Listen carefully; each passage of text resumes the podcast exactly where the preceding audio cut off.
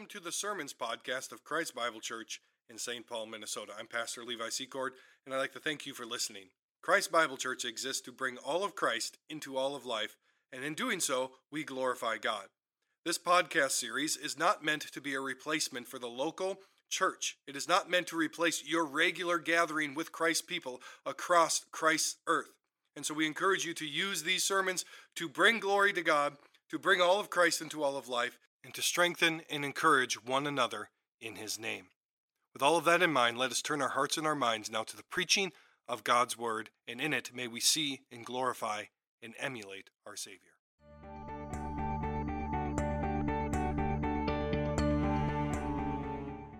It's good to see all of your faces here this evening. Uh, greetings uh, from Christ Bible Church. Doing a co service like this is a, is a great joy. We gather this evening as the church has done for nearly 2,000 years, or a little over 2,000 years, to celebrate the birth of our Savior. It is no small thing that people from all around the world, from different tribes, different backgrounds, different skin colors, have gathered together for centuries to declare that Christ is the Lord and Christ has came in the flesh. We sing songs, we exchange presents, and we worship Jesus, all to celebrate the birth not just of anyone, but the birth of God the Son. As John puts it in his first chapter, the Word became flesh. That is the eternal Word who was with God and who is God. The one who created all things has become flesh and dwelt among us. The infinite one was contained in the womb of his mother. The infinite one was held by his father, and he walked among us. We call this the incarnation. It's a fancy word that just means in the flesh, to be in infleshed. That God the Son existed beforehand, but then he added to himself a human body, a human flesh. And tonight I want us to consider the importance of the incarnation, that God would take upon himself a human nature, and what that means for you and me, and how we should live our lives. And I want to do that by considering the difference between an incarnation and the various forces that push you and I to live in a form of excarnation. And now you're going, this is more than I signed up for on Christmas Eve. Incarnation, incarnation is life in the flesh, while incarnation is life out of the flesh, outside of it. At this point, I want to acknowledge a, a hat tip here to the ministry and website ChristOverall.com and an article last Christmas written by Andrew Sandlin. I'm basing a lot of this off of their thinking on this. Why is the idea of incarnation so important? Not just to your salvation, but to your life? And why is the idea of excarnation so dangerous? Well, Paul tells us in his letters that the gospel of Jesus Christ was offensive back in his day, both to the Jews and to the Greeks. But why was it so offensive? To the Jews, the idea of a Messiah who would be crucified, who would be killed on a tree, was unthinkable. It was offensive.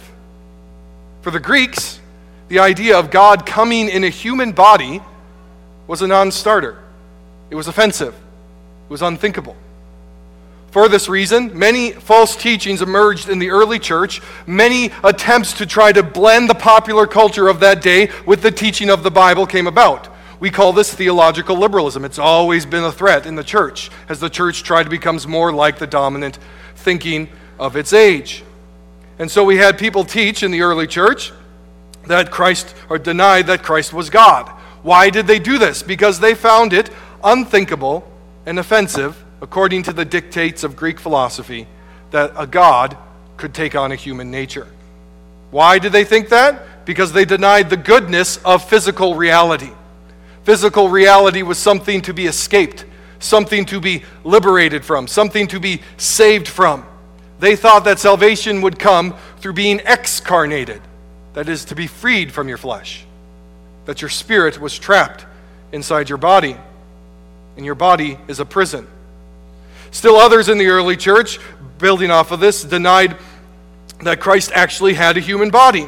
They said it only looked like Christ had a human body, but because he was God, he couldn't have had a human body. The church rallied around uh, these are against these false teachings and declared them to not be what the church has taught. All of these could fall under a fancy term known as Gnosticism, a rejection of the physical and an embracing of only spiritual. Only non physical things matter. And to be honest, this false teaching has plagued the church for 2,000 years. I still encounter Christians today who think that spiritual means immaterial and immaterial is better than material. This is subbiblical. This is not what the Bible teaches. We forget that Genesis 1 opens with God creating the heavens and the earth. Both the spiritual realm and the physical realm are created realities. Both are fallen into sin. We also forget that as creation account reaches pinnacle, God looks out on his creation and says, It is very good it is not the problem. Christianity stands opposed to all forms of devaluing what God has declared good. Yes, this world is fallen. Yes, this world is in need of redemption. But the redemption is about good versus evil, not physical versus spiritual. And so the rejection of the physical has been a marker of just about every pagan religion that has ever existed, from Greece and Rome to modern day Buddhism, which says in order to be enlightened and to be saved, you have to reach nirvana, a state of nothingness, that you are freed from your body. Or modern Hinduism, which says you need to escape this endless cycles of reincarnation so that your spirit can finally be free from life in the physical. Christianity puts forward the exact opposite. God created the physical universe he declared that it was good. And for that reason, because creation was good at the beginning, God the Son could come in the flesh. God the Son could come and be physical without being sinful. This is the scandal of the incarnation. And it runs very, very deep in the Christian faith. Christ not only came in the flesh, he not only took on a human nature, but he died in that human nature. He rose again in that human nature. Thomas went up to him and stuck his fingers in the wounds of God the Son.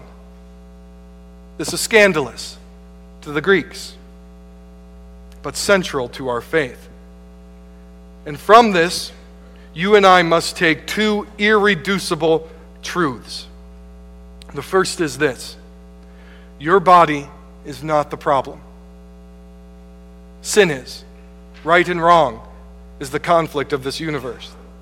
And second, to be in the flesh, to be incarnated, is essential to what it means to be a human. Your body is not a cage for your soul. Your body is not an accident. It is not less than. It is at the very heart of what it means to be a human, of what it means to image God. To be a human is to be irreducibly a body and a soul. And we can distinguish between these two, but these two are not meant to ever be separated. They are interwoven and connected.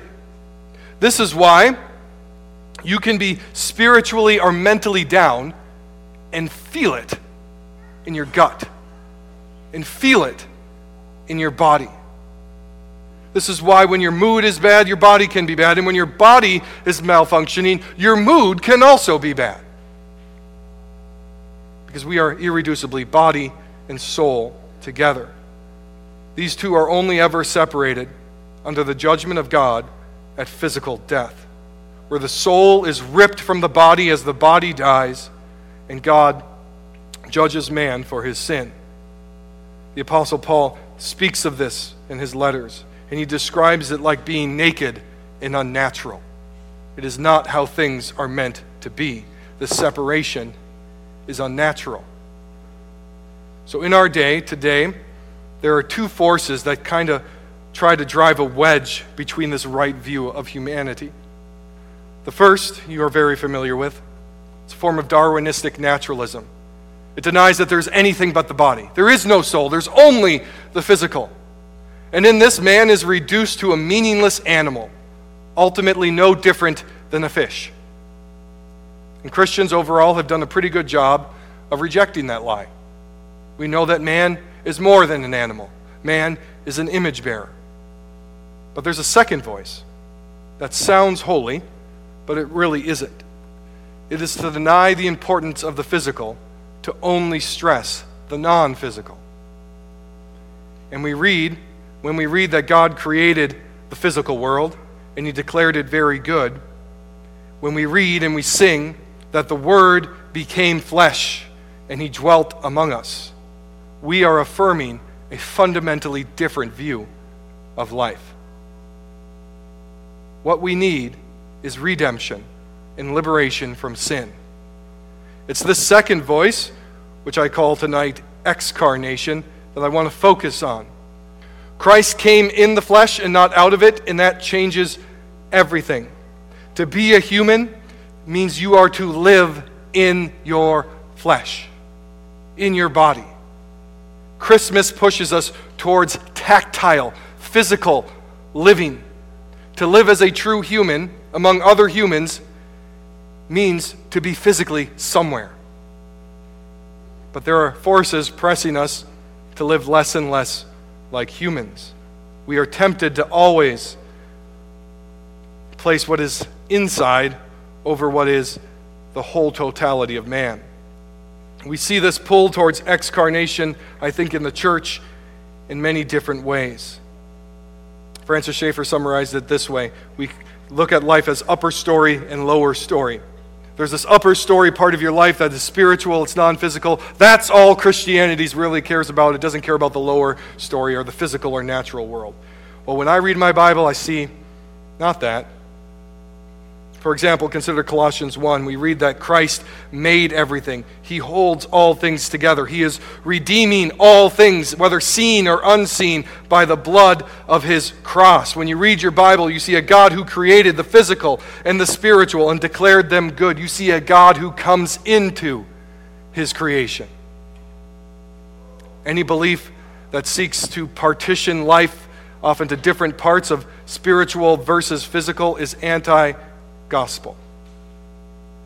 In the wider culture, we see this pull towards excarnation, to live out of your flesh in many, many different ways. Consider this very, very carefully.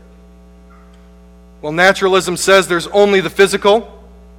We have a response to that in unbelievers called existentialism, which says, well, whatever is going on in your mind, your mind actually determines what is physically true that your mind is more important than your body, and your body must, must bend the knee to your mind.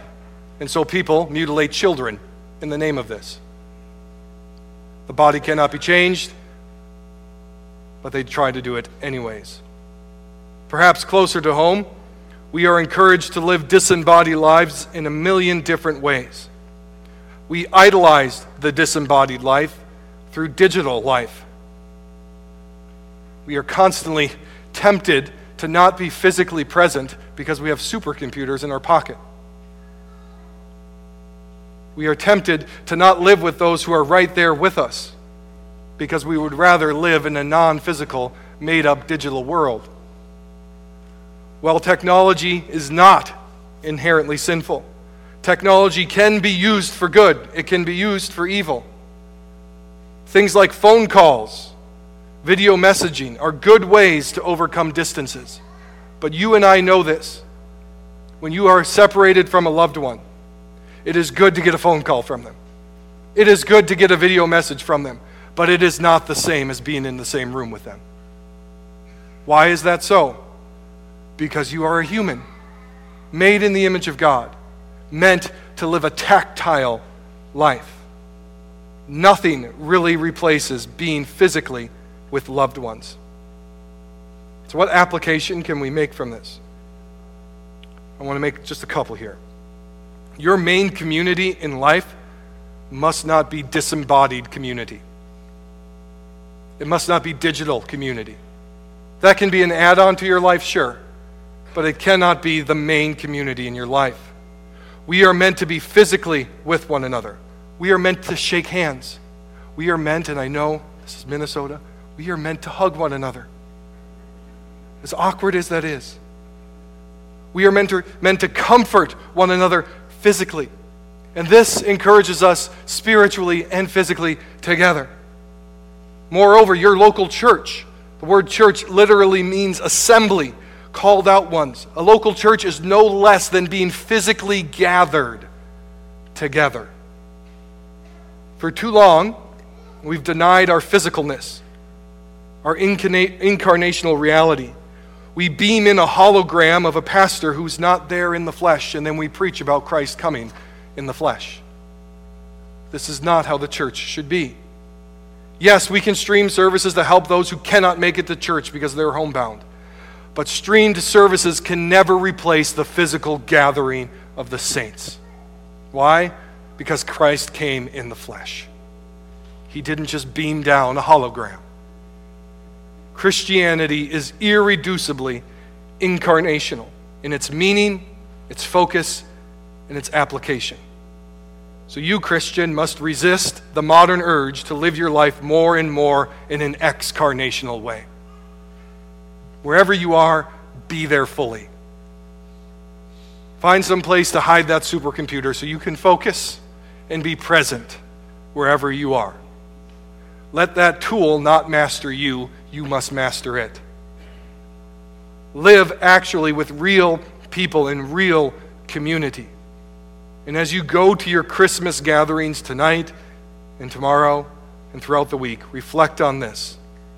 Live incarnationally like Christ did and does, not excarnationally like the pagans.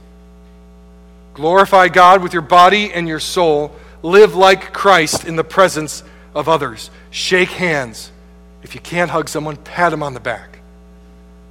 Be physically and mentally present wherever you are, for this is what it means to be human. And as you experience the blessings of being physically gathered with, with others, train your heart and your mind to remember this great truth. The Word became flesh, and He dwelt among us. The Word died in the flesh. The Word rose again in the flesh. The Word ascended to the right hand of the Father in the flesh. The Word sits at the right hand of the Father right now in the flesh. And the Word will return in the flesh to set up His kingdom here on earth and to live with us forever. So, as Christ physically lived and died for you, do not succumb to becoming less than what it means to be a human. Instead, be like Christ, who took on flesh and lived among us. Let's pray. Lord God, we praise you this morning that you sent your Son and that he humbled himself to take upon himself a human nature and to live among us. And he did this with the cross in mind. He did this knowing that he would die in our place. And so, Lord God, we praise and thank you for the good news of an incarnated Savior who died in the flesh, who rose again in the flesh, and who will return in the flesh. We ask that you hasten that day. Amen.